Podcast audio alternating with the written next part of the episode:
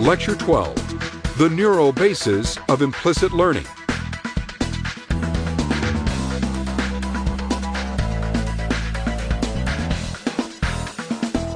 In this lecture, I'd like to discuss the neural mechanisms underlying implicit learning.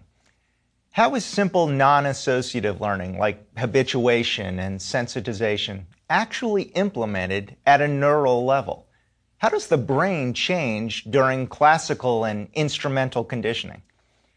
Now, if you think about our discussion of the neural mechanisms of explicit learning, you may remember that a lot of the early insights came from studying a particular patient named Henry Molaison, who suffered from a profound amnesia following brain surgery. Well, in the case of implicit memory, a lot of the early insights came from studying a snail. Yes, a snail, specifically a sea snail, or more precisely, a sea hare, called Aplysia californica.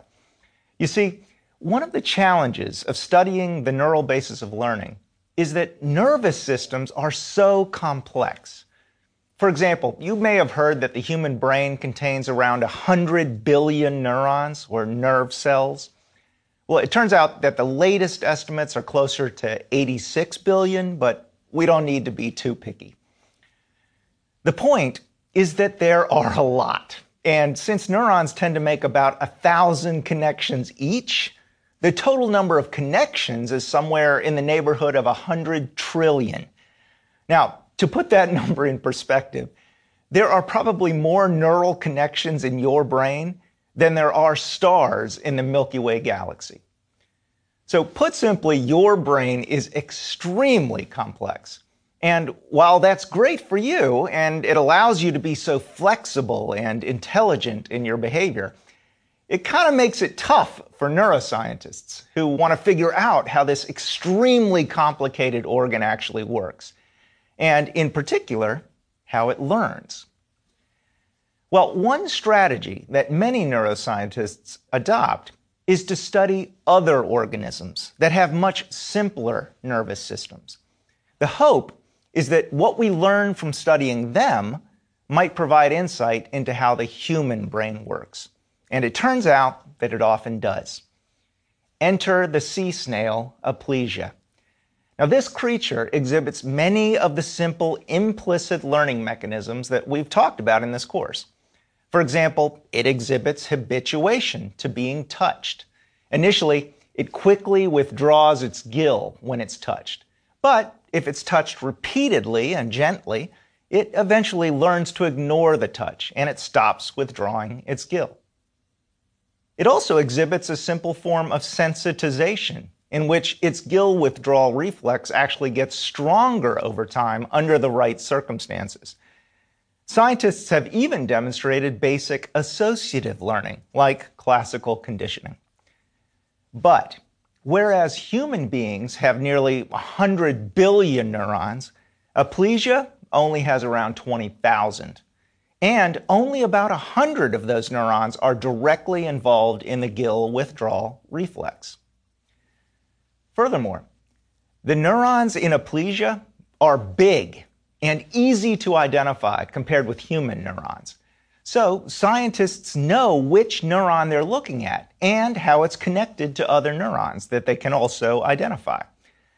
The bottom line is that sea snails exhibit some of the same forms of implicit learning as human beings, but the neural mechanisms involved are much easier to study. And studying simple forms of implicit learning in the sea snail has led to some of the most important insights into the underlying neural mechanisms. For example, one of the most fundamental questions about the neural basis of learning is what changes in the brain when we learn? Is the newly learned information stored in new brain cells that grow in response to the learning? Or perhaps new connections are created between existing neurons? Is there a specific place in the brain that's critical for implicit learning, similar to the way the hippocampus and medial temporal lobes are critical for explicit learning? Eric Kandel and his colleagues at Columbia University started working on these kinds of questions by studying the gill withdrawal reflex in aplysia. And those studies eventually led to the Nobel Prize in Physiology.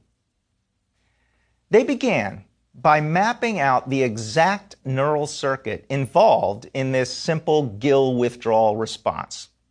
And because the nerve cells in aplysia are so big and identifiable, they were able to stimulate and record from individual neurons to see if they were involved in this reflex response.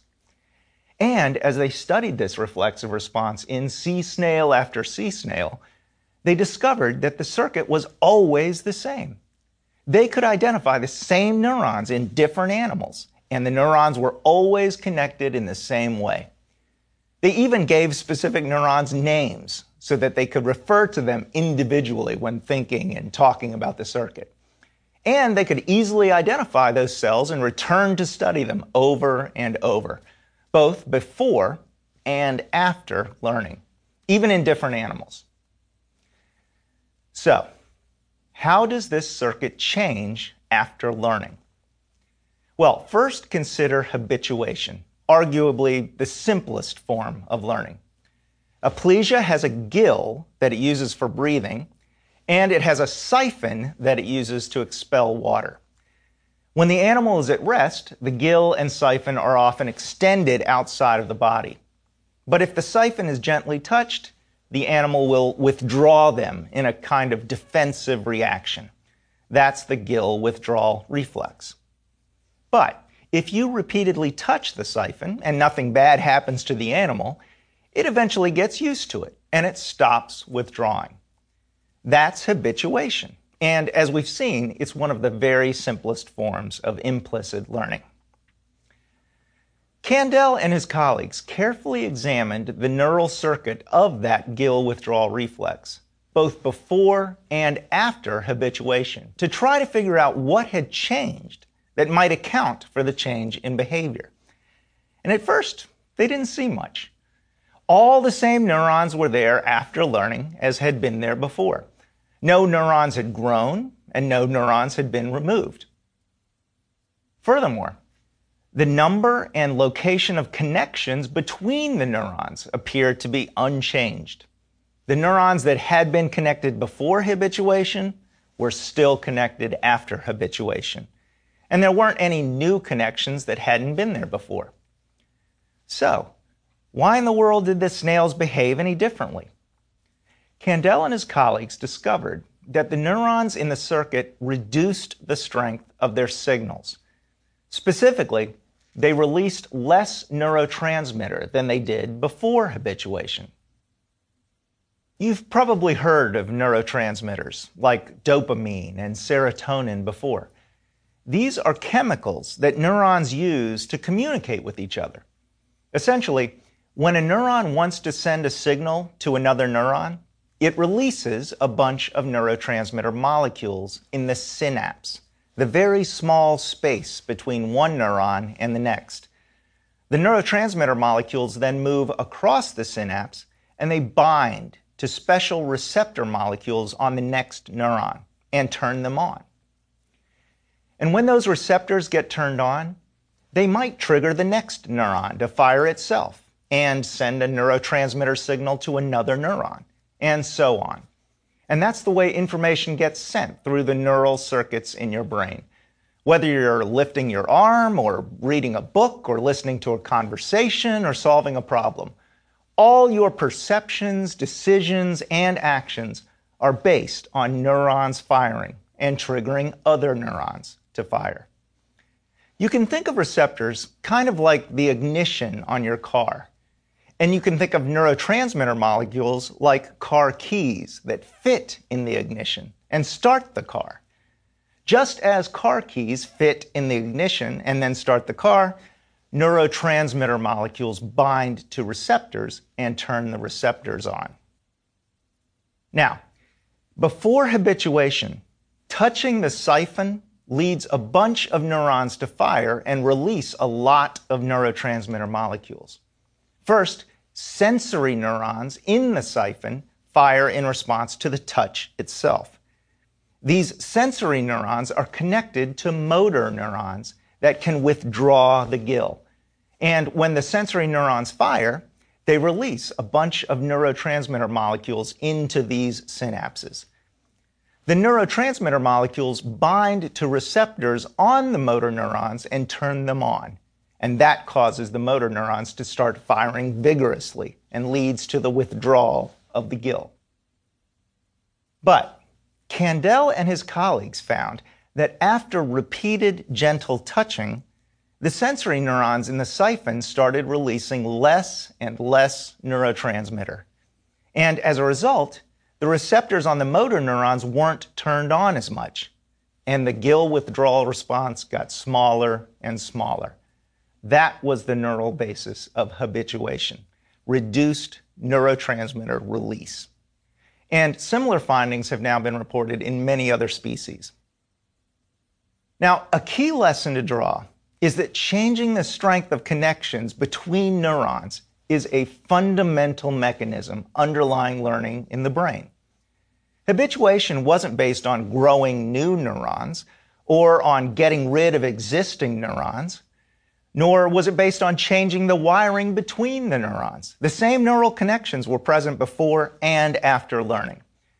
What changed was the strength of those connections. Specifically, the connections became weaker. And that was implemented by changing the amount of neurotransmitter that was released into the synapse.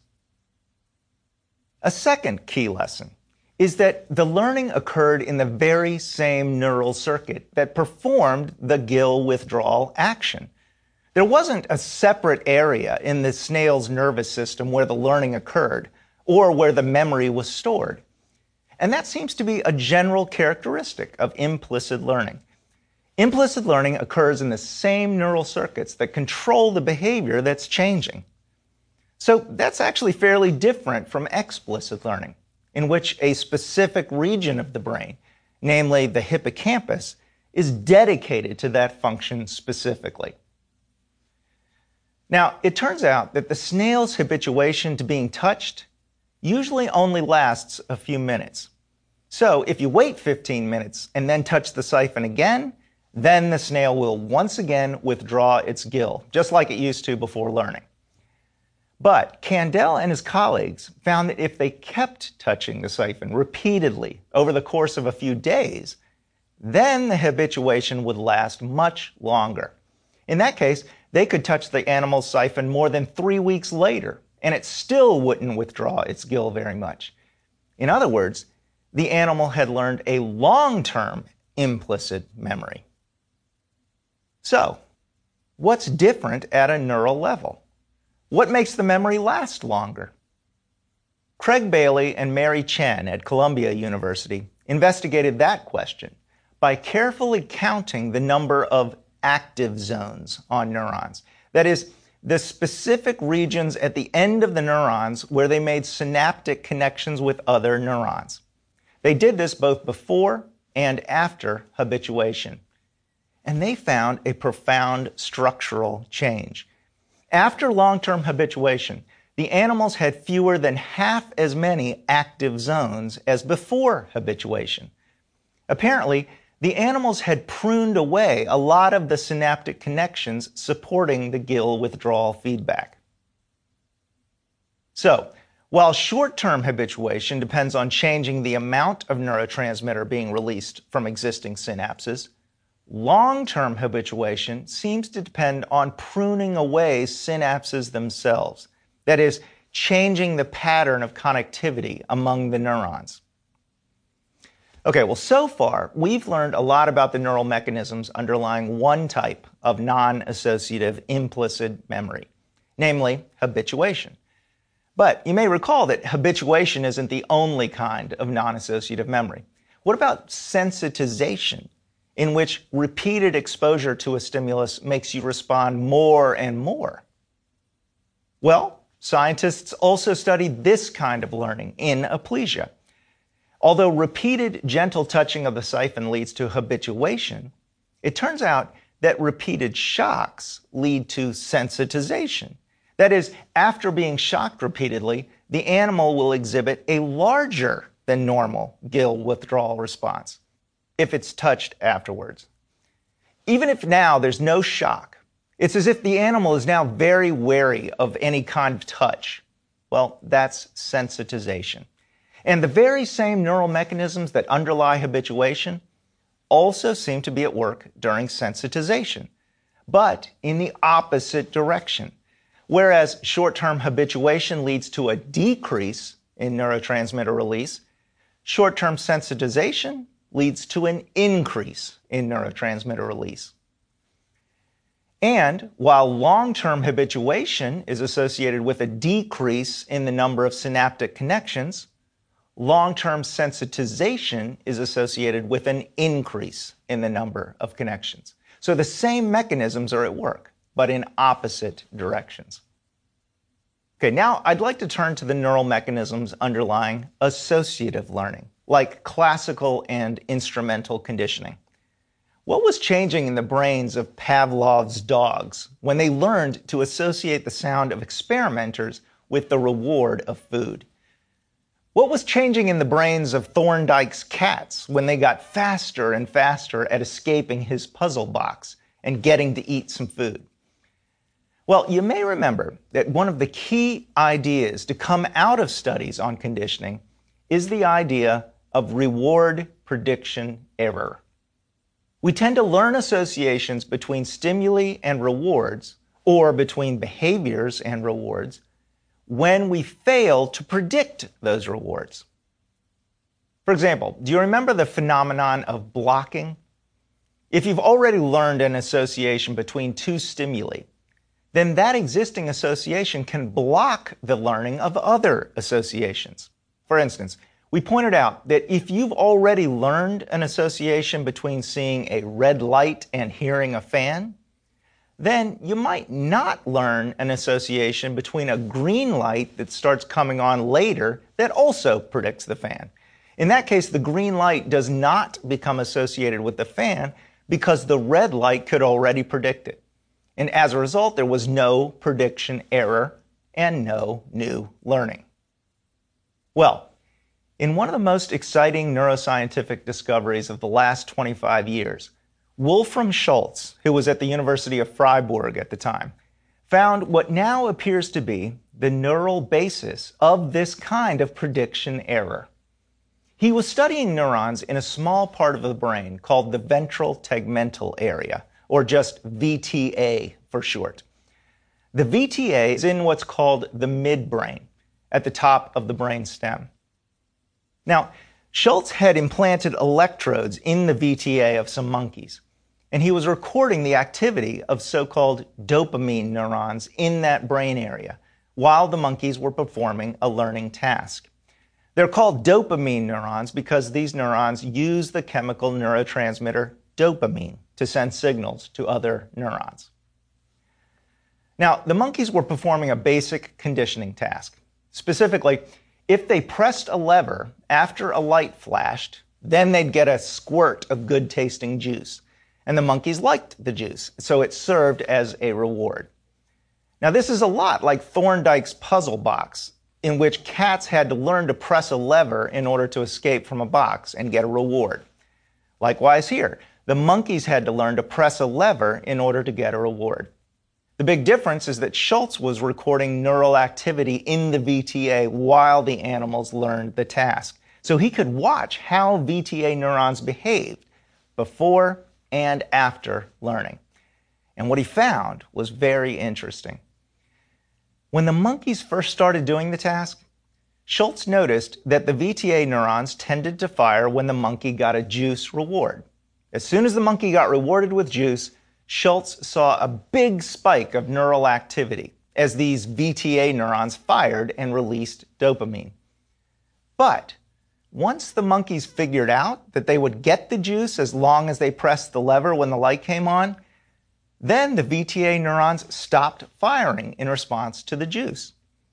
Put simply, the VTA neurons only fired when the monkeys got a reward that they weren't expecting. As soon as they could predict that the juice was coming, then the VTA neurons no longer fired.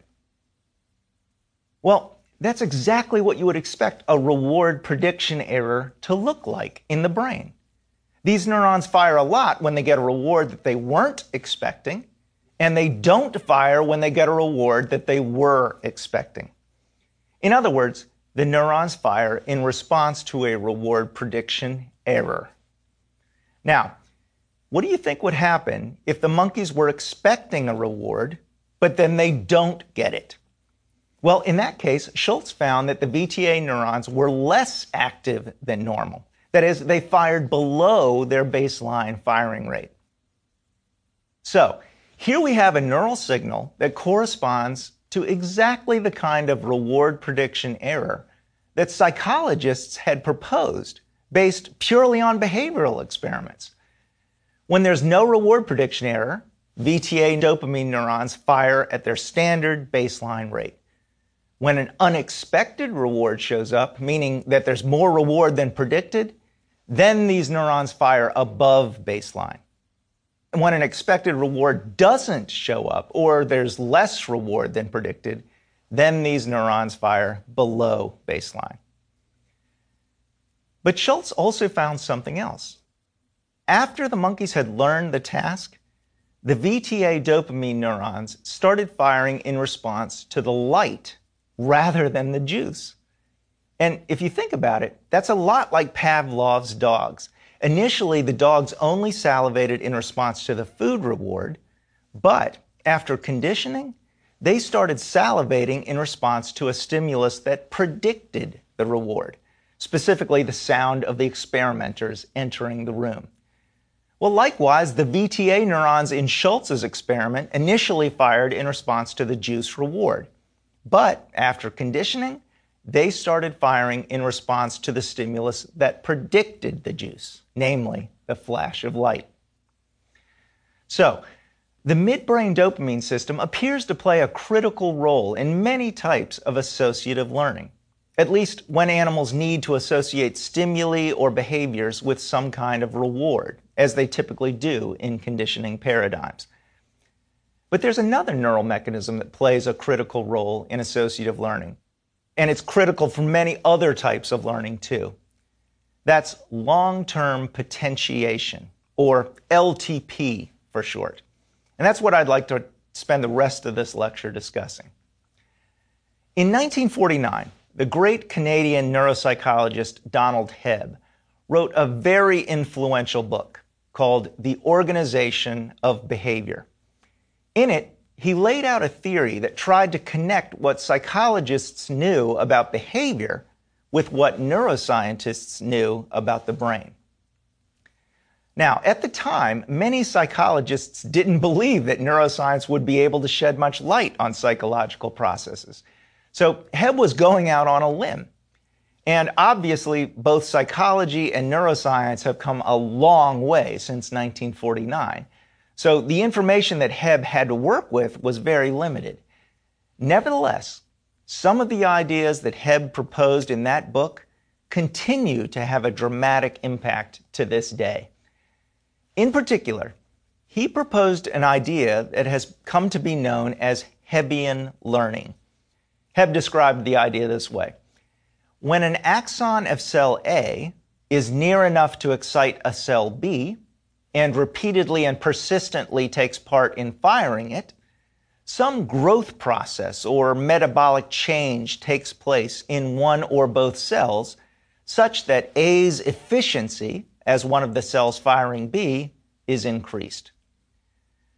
To put it a little more simply, neurons that fire together wire together.